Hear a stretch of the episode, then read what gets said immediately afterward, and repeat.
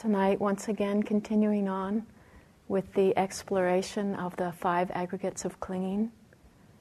These aggregates of clinging are what we keep finding ourselves grasping at.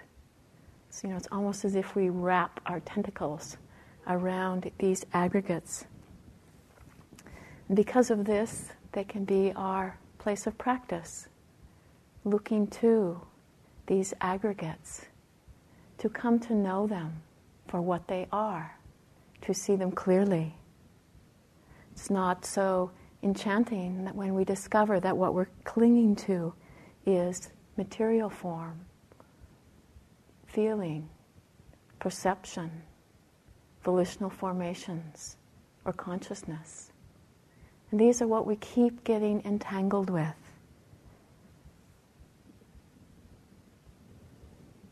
As we practice with them, we begin to see that they're a dynamic process that is ceaselessly changing all the time. These aggregates arising and passing away. We see how they're unstable, unsatisfying, and how painful it is when we cling to these aggregates. Putting these talks together has been a very interesting process for me. Interesting in that, in my own experience, it highlights these aggregates. That's been one piece of it.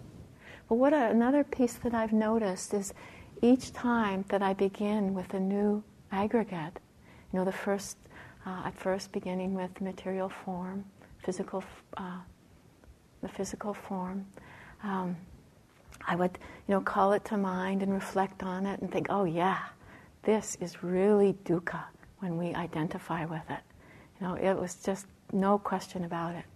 And then when I moved into Vedana, or the feeling tone of experience, and as I started reflecting on it, you know, just that habituated tendency to want to hang on to the pleasant and want to push away the unpleasant and just seeing how deeply ingrained that habit is.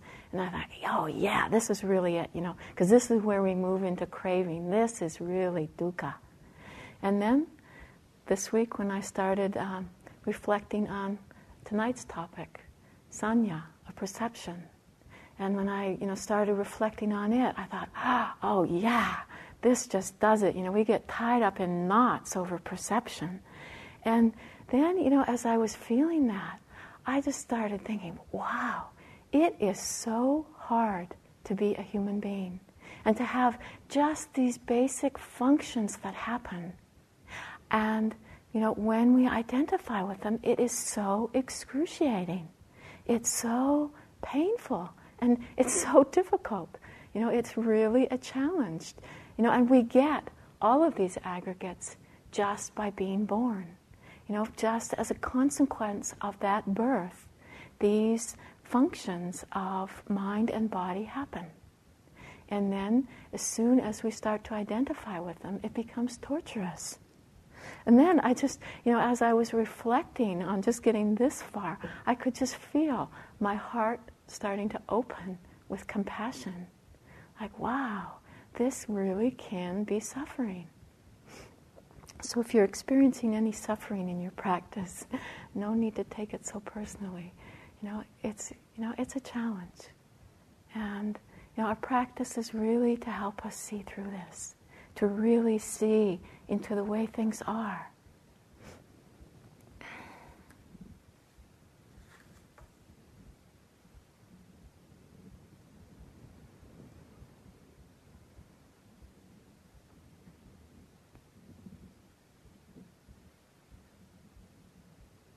At one point when I was uh, also doing some of this reflecting, I reflected on the Buddha having, uh, when he was talking about the First Noble Truth and saying, in short, the five aggregates of clinging are suffering. And then the next sentence in my mind was, and it is so. So that's the way it is. So tonight, looking at the aggregate of perception. Perception being how we recognize name, label, categorize our experiences. We have this way that happens really naturally in the mind of organizing experience through association, through things that are similar. It's like if we are sitting here in the hall and we look down at the ground, what do we see?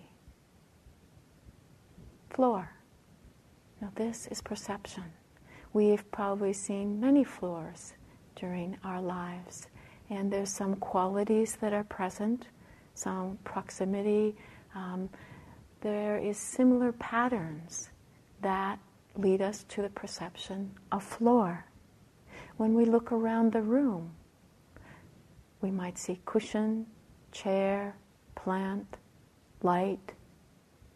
These are all perceptions that come through association.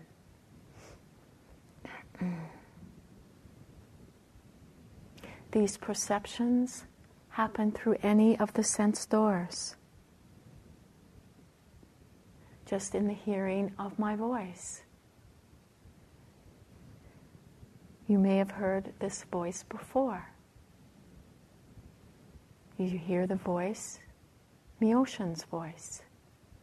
It's distinctive from Sarah's voice. Something common.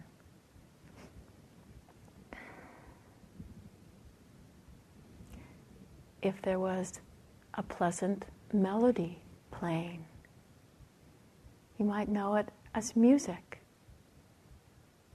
If you hear the humming, knowing it as a mechanical sound.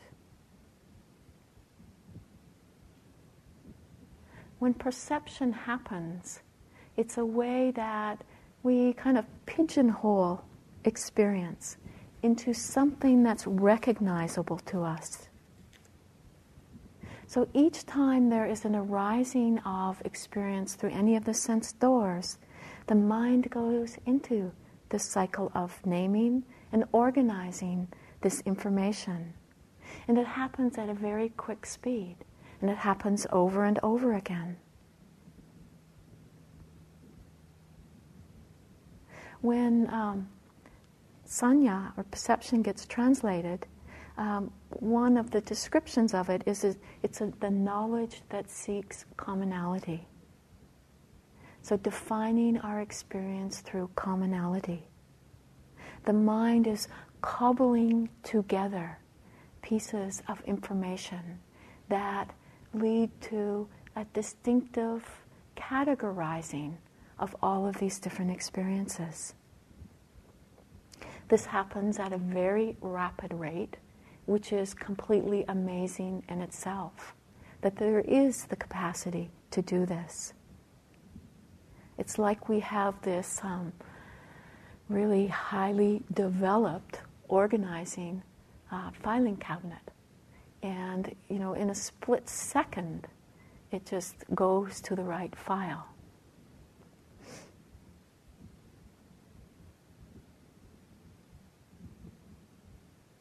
In the suttas, there's not a lot of descriptions given of what is meant by perception.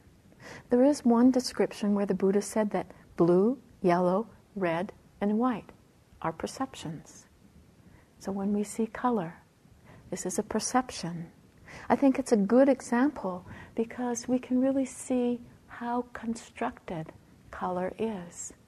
That again, you know, there's certain um, hues that we'll put into the color of red or blue or white, and yet, you know, it's it's um, a little bit arbitrary. You know, some people's green might be another person's blue, or one person's orange might be another person's red. Um, but you know, there tends to be these common categories. It's really through convention that there's not something that is that we can define as truly being yellow and being final and absolute.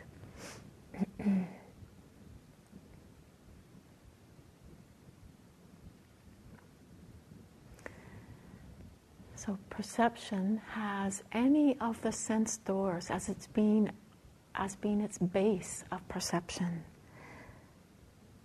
So there's said to be six types of perception relating to these sense doors. And the Buddha once described the outcome of perception being communication by speech.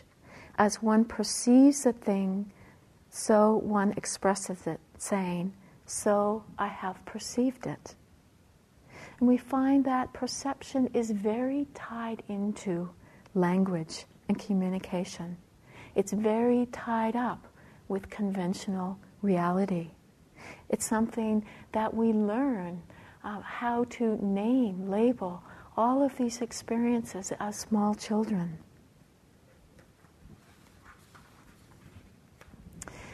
In working with perception, we may notice that it does have a usefulness. There's many ways in which it can be helpful to us. It's helpful uh, to help us to remember different functions of things so that we know how to move through life, we know how to use a fork, a knife, we, um, we remember how to walk. You know, there's a lot of usefulness in really basic ways. One time in my life, I, I remember there was a time where I really realized the value of perception. And it happened at a time when I was really quite sick and it affected my cognitive functions.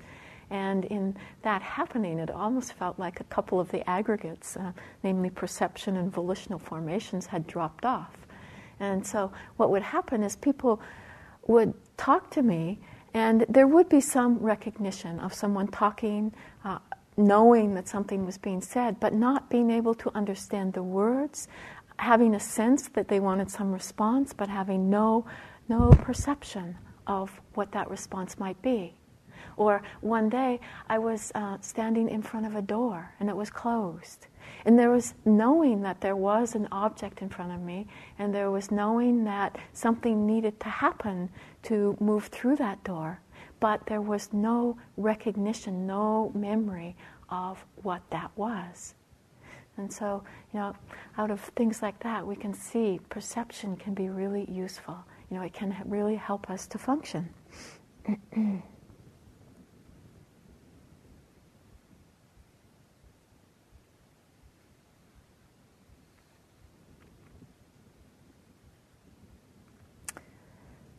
Perception helps us to remember facts. It enables us to learn, to use this mind in skillful ways.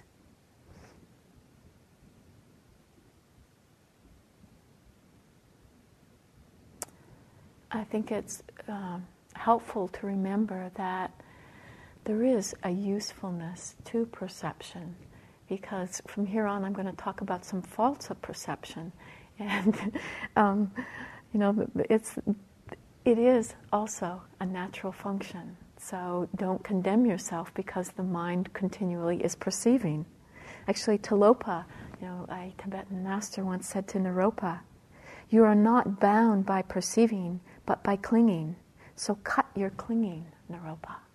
So to remember that it's really in the way that we relate with this aggregate that we run into trouble. So, what's not so great about this functioning of perception? Perceptions are conditioned as a result of past ex- experience informing the present moment. But, you know, sometimes we don't see so clearly. And with that, we get muddled perceptions that we continue to. Uh, to say not, that can keep continuing to arise because they're conditioned by prior moments of perception. And so they are, you know, based on false perceptions to begin with. And they're not accurately reflecting what is happening. The Buddha once equated perception with a shimmering mirage. And I think this description is really good um, because you know, you, you, if you've seen a shimmering mirage on the horizon, it looks so real. It's so believable.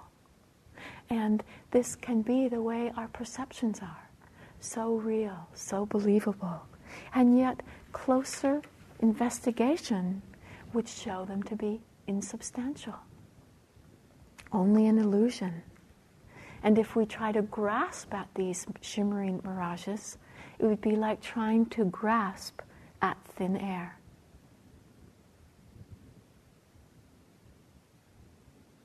So, a painful part of perception is that we so often identify with these perceptions as being real. And we form views, ideas, notions, opinions based upon these perceptions. And we get very attached to our perceptions. In, um, I mean, recently in my life, you know, I'm currently in process of doing a communications course. It's called Conscious Communications.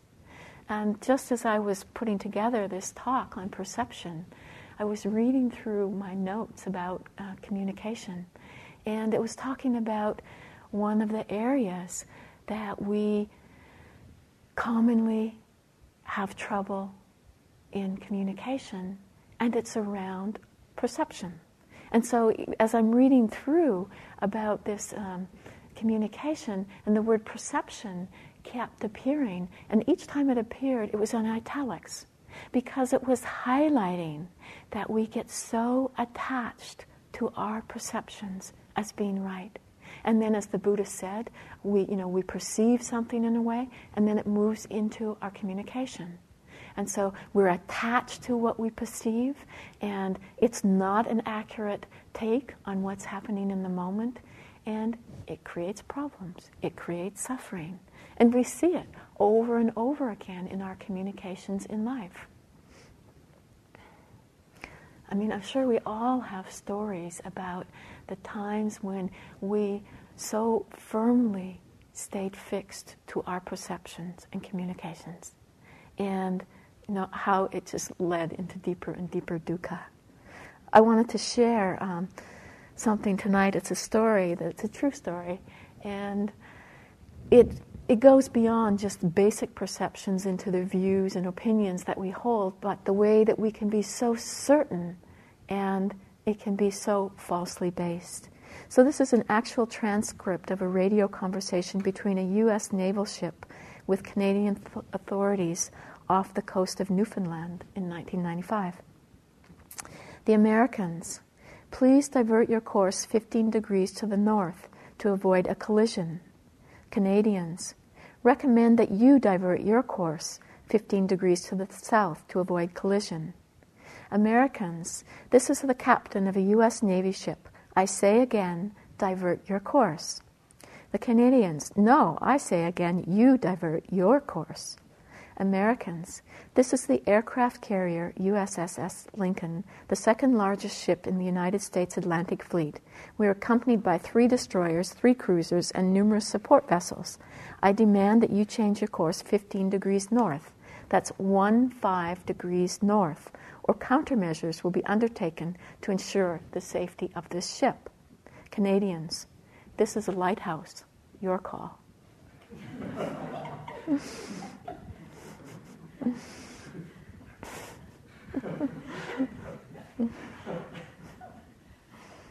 it says something.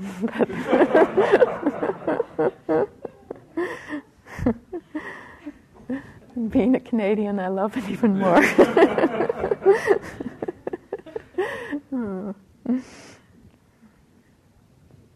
so, this attachment to our perceptions, the sense of rightness, dukkha. Perception is also the, the way that we recall to mind painful memories, events of our lives that are sad, sorrowful, hurtful. we find we don't have any control in the arising of these memories. They can come at any time. Have you ever been sitting very peacefully, calmly, quietly, and then suddenly you remember an event that was really painful? And what happens to that peace, that calm, that quietness? We didn't ask the memory to come. It simply came. It arose. We had no control. It was ungovernable. we might be sitting here, peaceful, calm, quiet, and we have a memory of a loved one arise. And suddenly we're caught in wanting or feelings of loneliness, separation. Or maybe it's a memory of someone who died that was dear to us. And there arises a huge sense of loss. These memories, they simply arise. We might also find at times that there's fear related with what we perceive. We become frightened, terrorized by the appearances in the mind.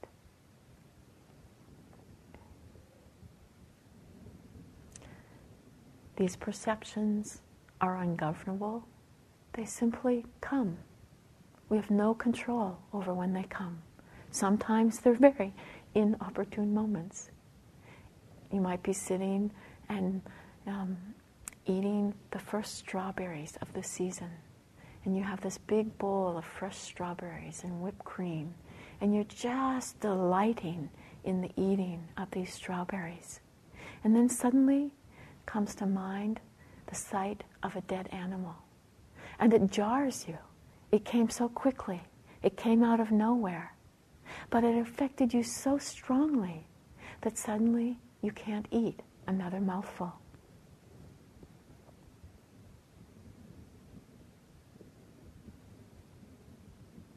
Sometimes it'll happen in our lives that during the day we come in contact with frightening images. Maybe we're uh, reading a book and there's um, something that's quite frightening about it, or watching a movie. Or maybe we actually got scared by an event during the day. And then we go to bed at night, and these fearful perceptions can arise in the dream state. And again, they have a strong effect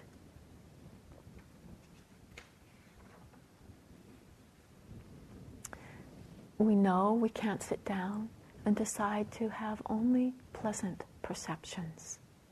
They're ungovernable.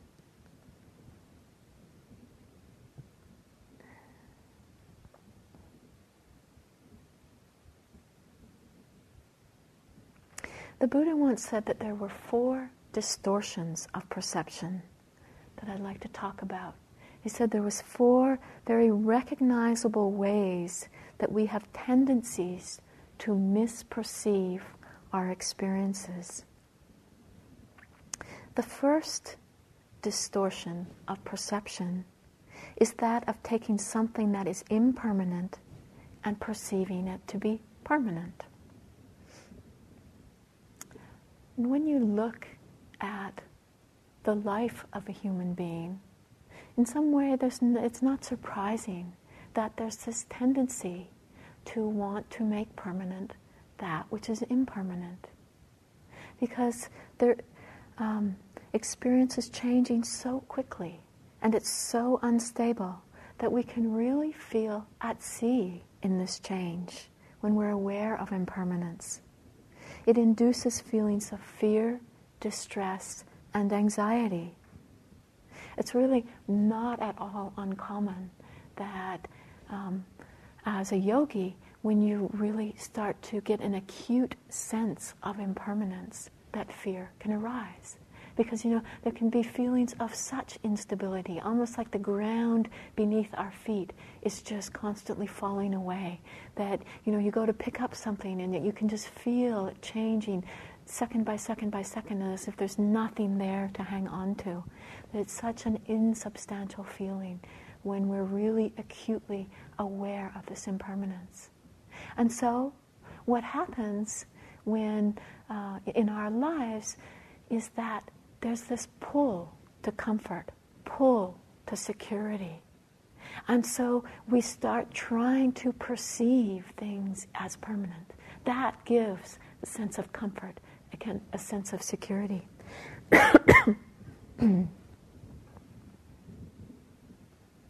we can do this easily by not looking closely. When we don't look closely, there's a feeling of continuity. You know, we're not seeing this rapid arising and passing away.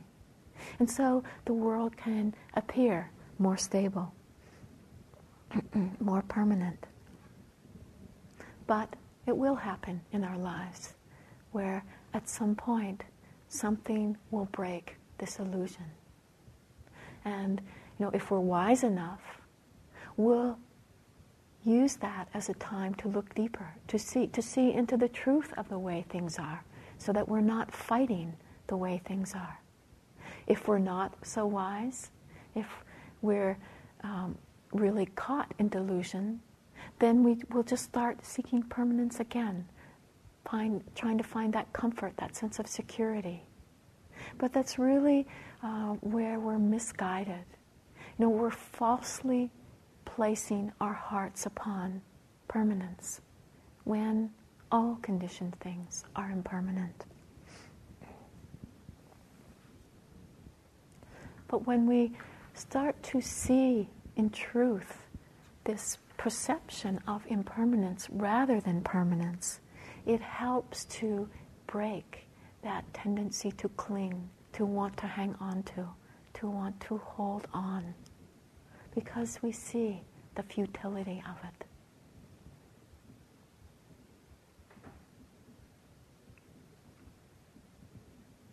So, the first distortion of perception being the taking of something that is impermanent and perceiving it as permanent. The second distortion of perception is to take something that is unsatisfactory and to perceive it as being satisfactory. this can be tied in with impermanence. When we're not seeing the impermanence, we're not realizing the unsatisfactory nature of all experiences, that there's no lasting happiness to be found in these experiences. Even with pleasant experiences, one day they will cease to be we don't see this. So we have a distorted view of things being satisfactory. And again, you know, if we look at it on one level, who wants to walk around in life seeing dukkha everywhere? Know, that just seeing unsatisfactoriness everywhere. Um, if we identify with that, it's really painful you know, we will just end up feeling depressed, uh, really in a state of woe. If we're identified with this unsatisfactoriness. And so, what do we commonly do? We put on these rose colored glasses that um, keep us from seeing the unsatisfactoriness and, and you know, this continual looking for things to be satisfactory.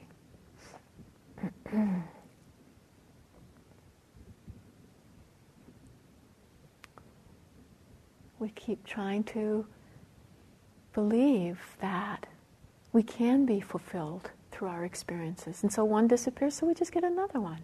That's okay. You know, and we just keep going, we just keep chasing, keep going after these experiences. But we find that becomes tiring. Or something shatters, you know, at some point we really see this is not working. It's not a viable way to find satisfactoriness.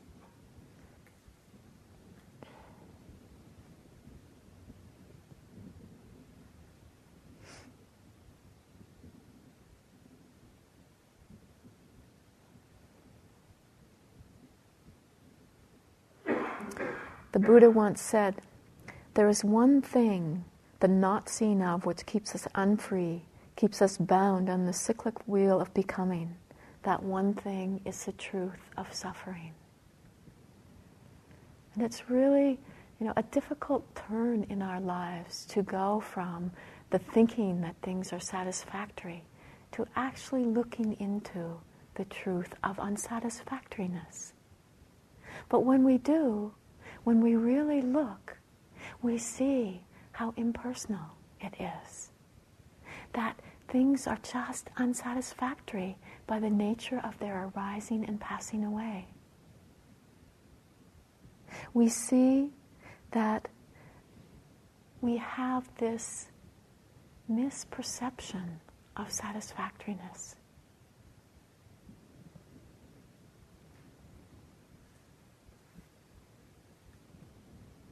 So, the second distortion of perception is taking something that is unsatisfactory and perceiving it to be satisfactory. The third distortion of perception is the taking of what is not self and projecting self onto it. Well, I think we do this over and over again. No, there's such a tendency to uh, perceive I am whatever is being perceived. I am thinking, I am remembering.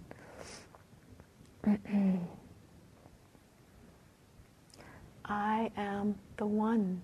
You know, if we look at, at, at the way memory works, that if we're not really closely paying attention, we don't, don't just see how suddenly memory arises. We have the sense that I'm the one who remembers something from the past. I am the one who is calling it to mind right now. I am the one who is doing this. We take it to be self.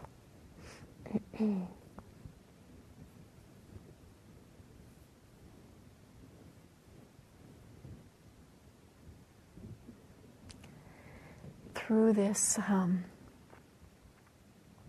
of taking of what is not self and pro- projecting self onto it, um,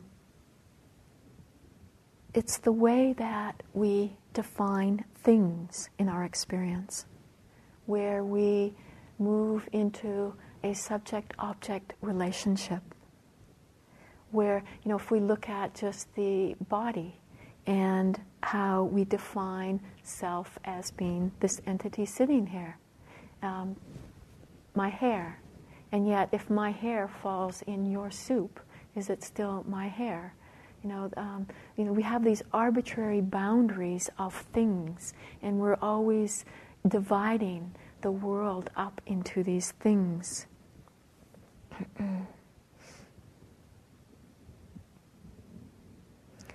we hold to the idea that we exist as a solid, permanent, separate, continuous, and defined being.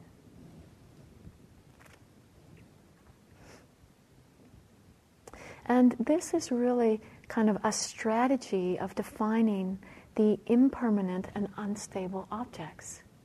It's a way that we give more of that sense of solidity because there can be such a discomfort with the instability, the unstable, changing.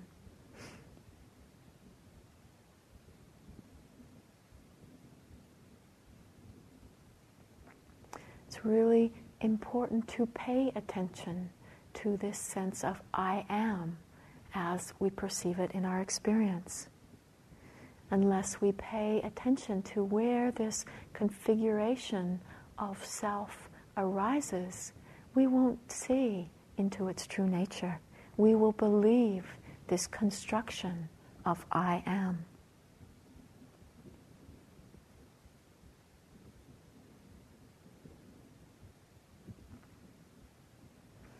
So, the third distortion of perception being the taking of what is not self and projecting self onto it.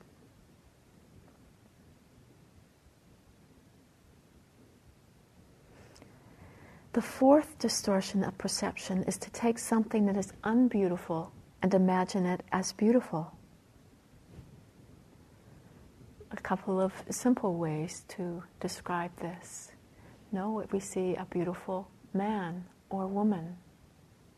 And we can be caught in the scene of this beauty and not seeing the pus, the phlegm, the urine, the feces, the brain, the heart, that we are only seeing on one level. Or a beautiful flower. We see a flower in full bloom, and we forget that in you know two days' time or however long that flower be wilting, withering, decaying, decomposing, and may start to stink at some point. We're not looking to what is hidden. We're seeing things on a superficial level.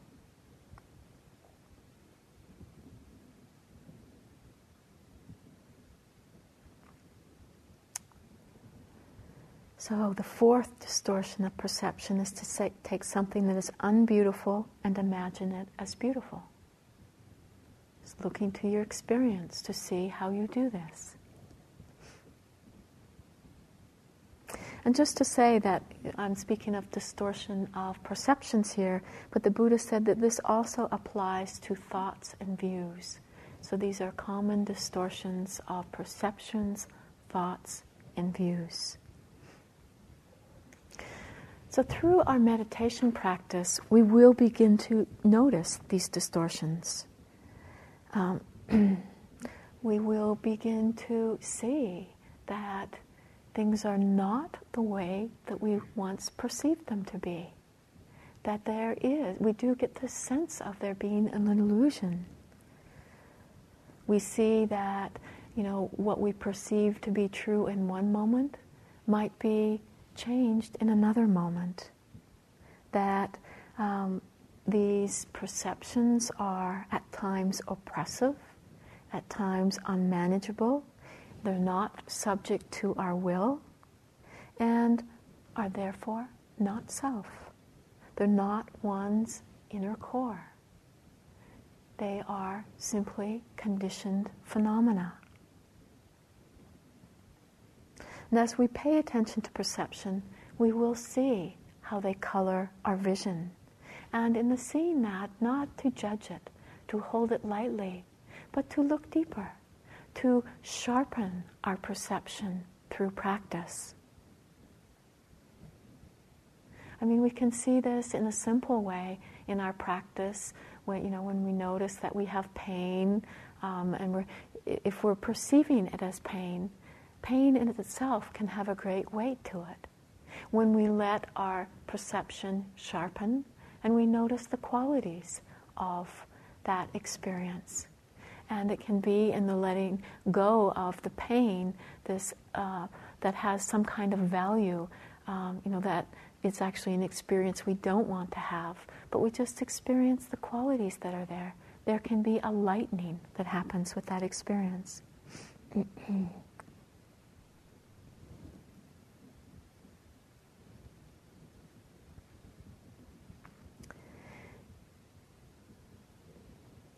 as we continue on in our practice, we will begin to see the perception of impermanence, the perception of unsatisfactoriness, and the perception of the insubstantial or illusory nature of experience.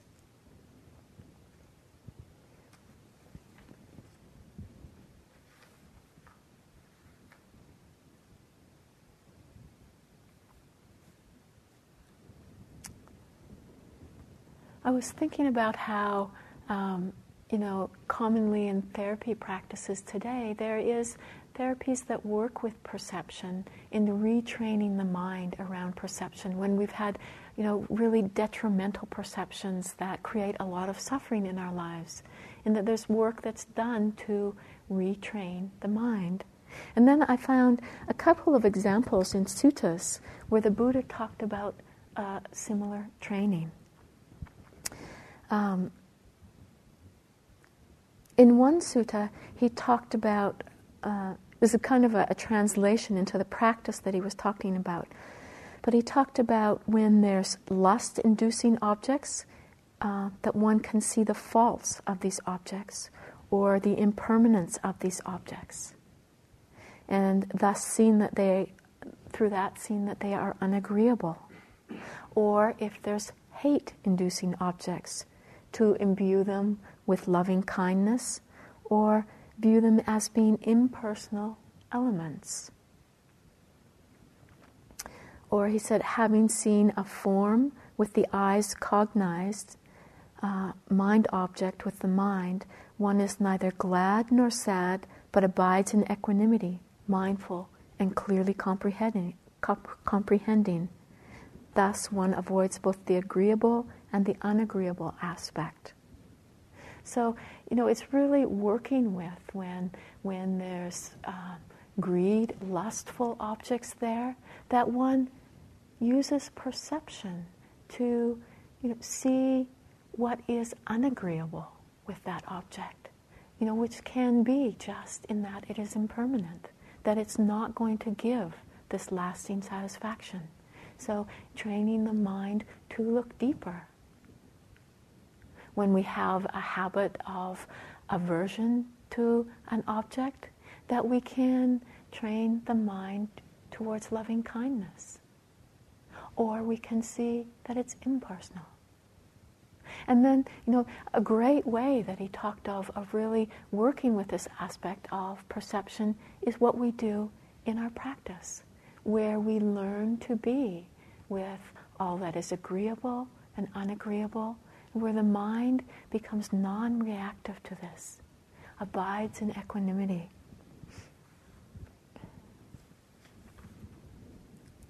This practice in the commentaries is described as Arya Iddhi, or noble magic, or the power of the noble ones. It's a kind of subtle magic of transformation by which habituated emotional attitudes can be changed or replaced by equanimity.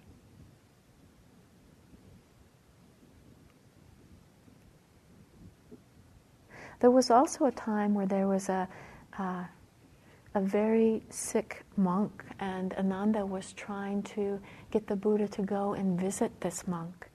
And um, the Buddha told Ananda that he wouldn't go and visit him, but that uh, Ananda could go and tell him of uh, about 10 perceptions, and about upon hearing these perceptions, he would be cured from his affliction.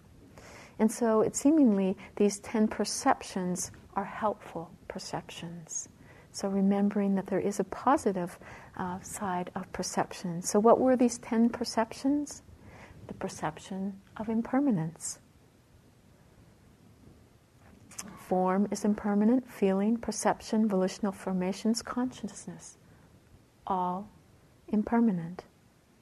The perception of non self. The eye is non self, forms are non self, the ear is non self, the sounds are non self, nose is non self, odor is non self, tongue is non self, tastes are non self, body is non self, tactile objects are non self and mind is non self. Mind objects are non self. Perceptions of non self. The perception of foulness.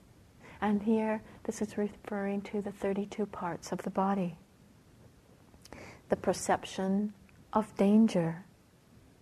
Danger in this way is to reflect on the constant danger of the body to different ailments the perception of abandoning, to abandon thoughts of sensual desire, ill will, unwholesome mind states. The perception of dispassion, dispassion where there's no pull of the mind to experience. The perception of cessation, the stilling of formations, the relinquishment of acquisitions, destruction of craving, cessation, nibbana.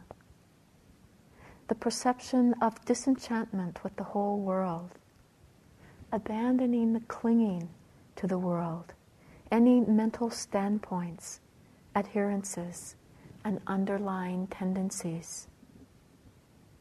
The perception of impermanence in all formations no attraction to any formation.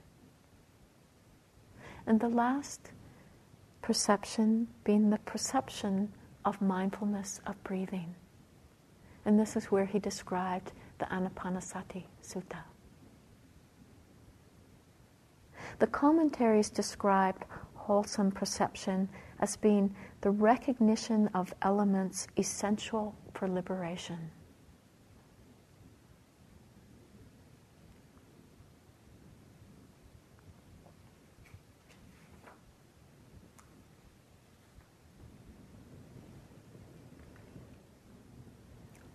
So, through our practice, we can see perceptions for what they are, see them in their arising, they're being there, they're disappearing.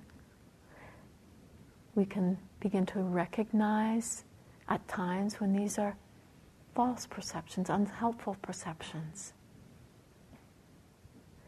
We can see that they too are a natural functioning of the mind not that we need to battle with, but just to see this function of mind.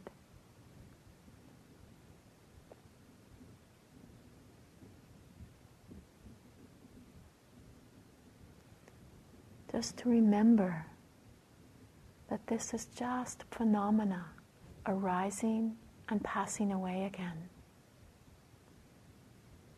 Looking to see whether there is a perception I am.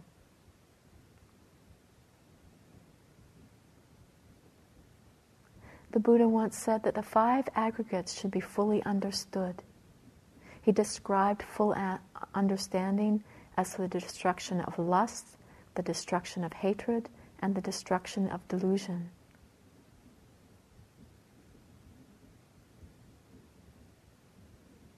So, looking to these aggregates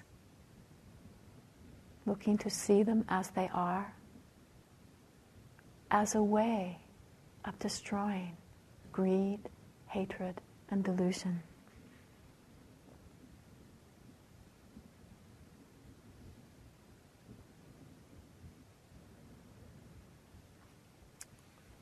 The simile that the Buddha used for perception. Now suppose that in the last month of the hot season, a mirage were shimmering and a man with good eyesight were to see it, observe it, and appropriately examine it. To him, seeing it, observing it, and appropriately examining it, it would appear empty, void, without substance. For what substance would there be in a mirage? In the same way, one sees, observes, and appropriately examines any perception that is past, present, internal or external, blatant or subtle, common or sublime, far or near. Seeing it, observing it, and appropriately examining it, it would appear empty, void, without substance. For what substance would there be in perception?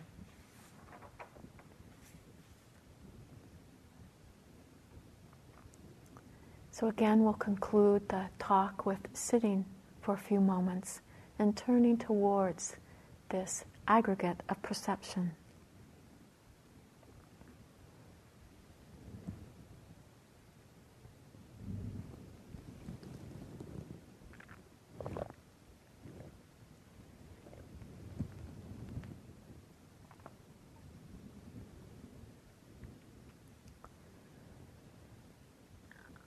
letting the mind become open, spacious, relaxed and easy, yet alert, knowing.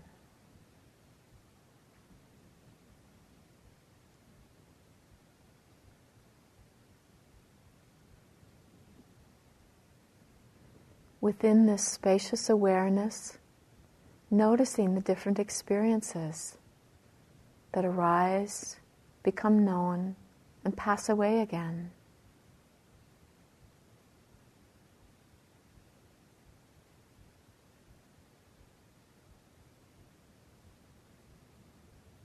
Noticing that there are distinctive experiences. We can distinguish between breath, from sound, from touch, sights, smells, thoughts, mind states.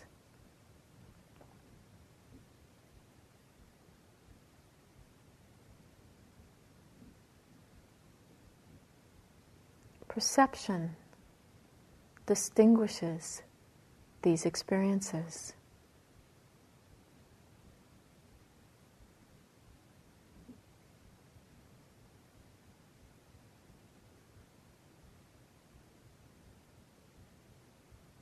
Can be different levels of perception. Hearing my voice might be Myoshin's voice or it might be perceived as hearing, or it might be perceived as vibration.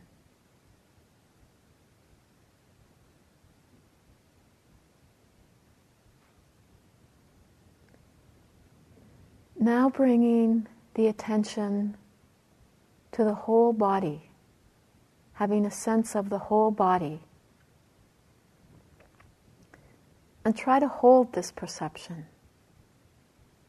of only just the whole body.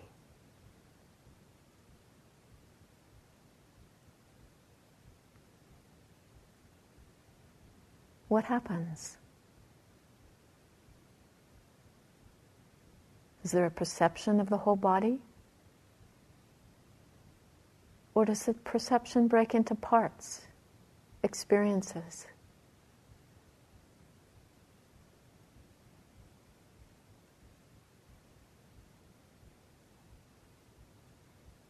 Does the perception change moment by moment?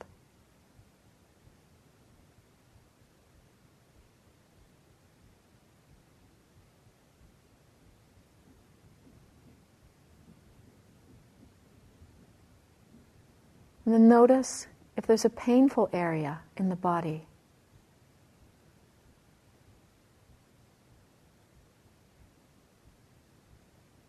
perception knows the pain. And then keep the focus on the pain, but let go of the naming of pain, and instead note the qualities tightness, heat, pressure.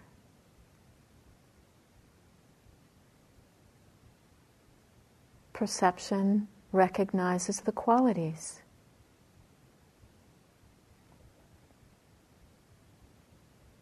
Is there a difference when we perceive it as pain and when we perceive the qualities?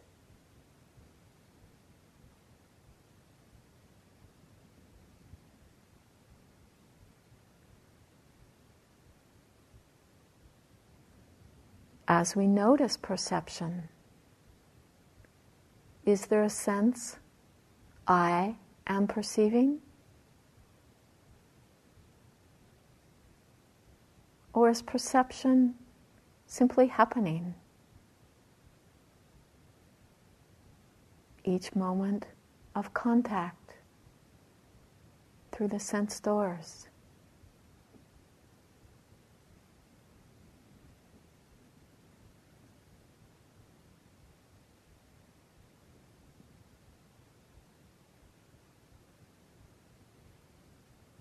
Sitting with an open awareness, noticing all of the different experiences that arise and pass away. All little bits of perception.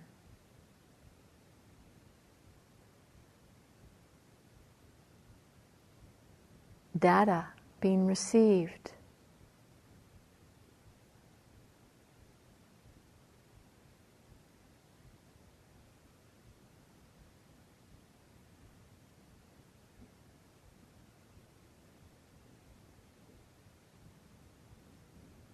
From the Buddha. Perceptions are not self. If perceptions were self, then they would not tend to afflict or oppress, and one should be able to control perceptions. Thus, let my perceptions be not unpleasant. But in reality, perception is not self. It is oppressing, and no one can wish for and manage thus. Let my perceptions be thus.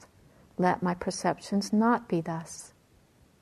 Then what is impermanent, suffering, and subject to change?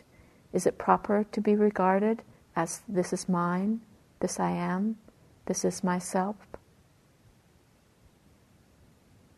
No. Not I, not mine, not myself.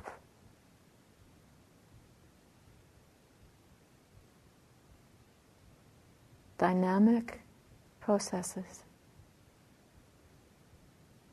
arising from conditions.